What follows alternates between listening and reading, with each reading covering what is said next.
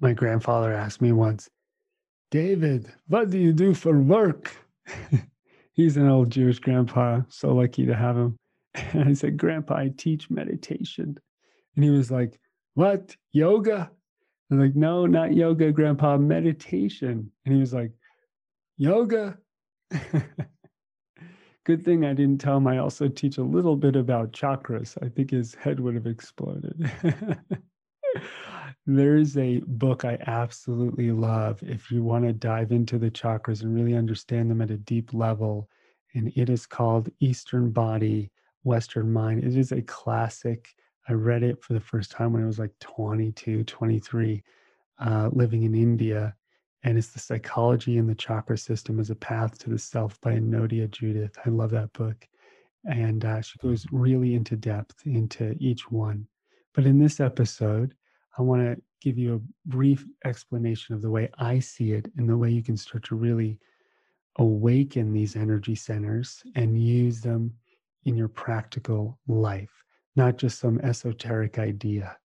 And the way I see the chakras is really simple. They're just energy centers and almost sensors that help us experience the world. So we have our five uh, main set physical senses. And then we have these energy centers that help us experience the world, maybe even other dimensions in, in different ways, in subtle ways. Um, so, for example, we have this first energy center at the base of our spine. Uh, it helps us feel the feeling of being grounded, of being in our bodies, maybe of sensing danger.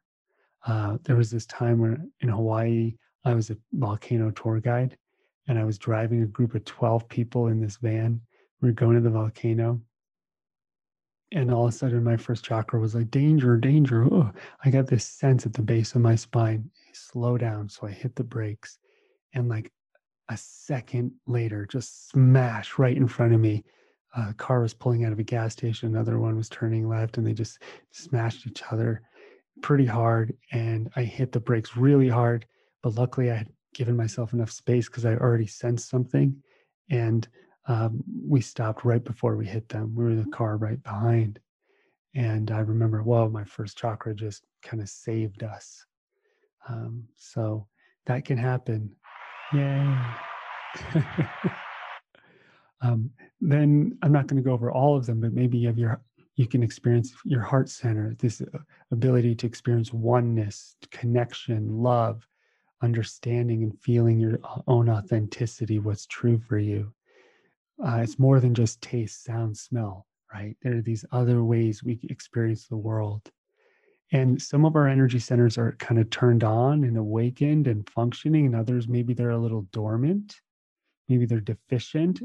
Some of them maybe they're too open, like you're too sensitive, you're too empathic, and you absorb everybody else's energy and pain and feelings and then you don't know what to do with it.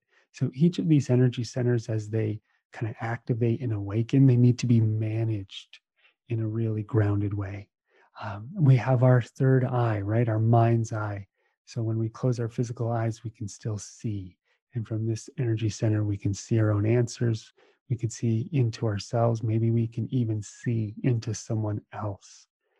And our our energy centers or our chakras, as they call them in India, they're ways that we experience the world at a deeper, energetic, maybe even spiritual level.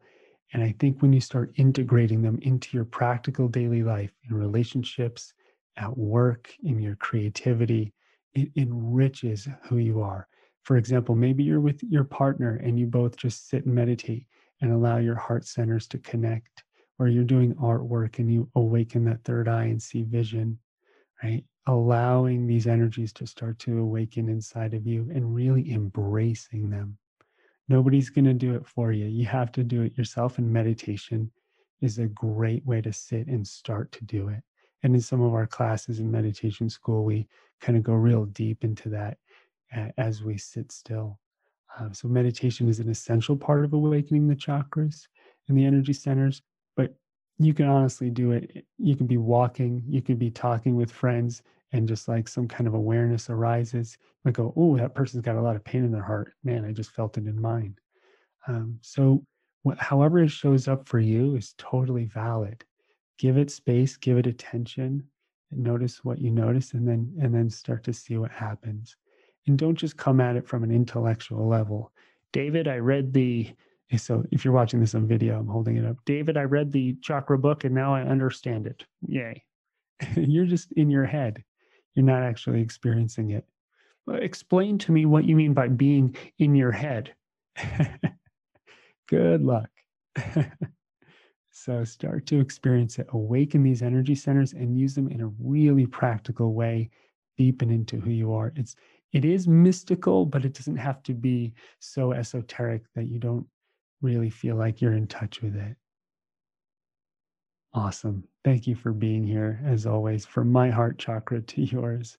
I appreciate you sitting with me, and and uh, I will see you next time. Enjoy yourself.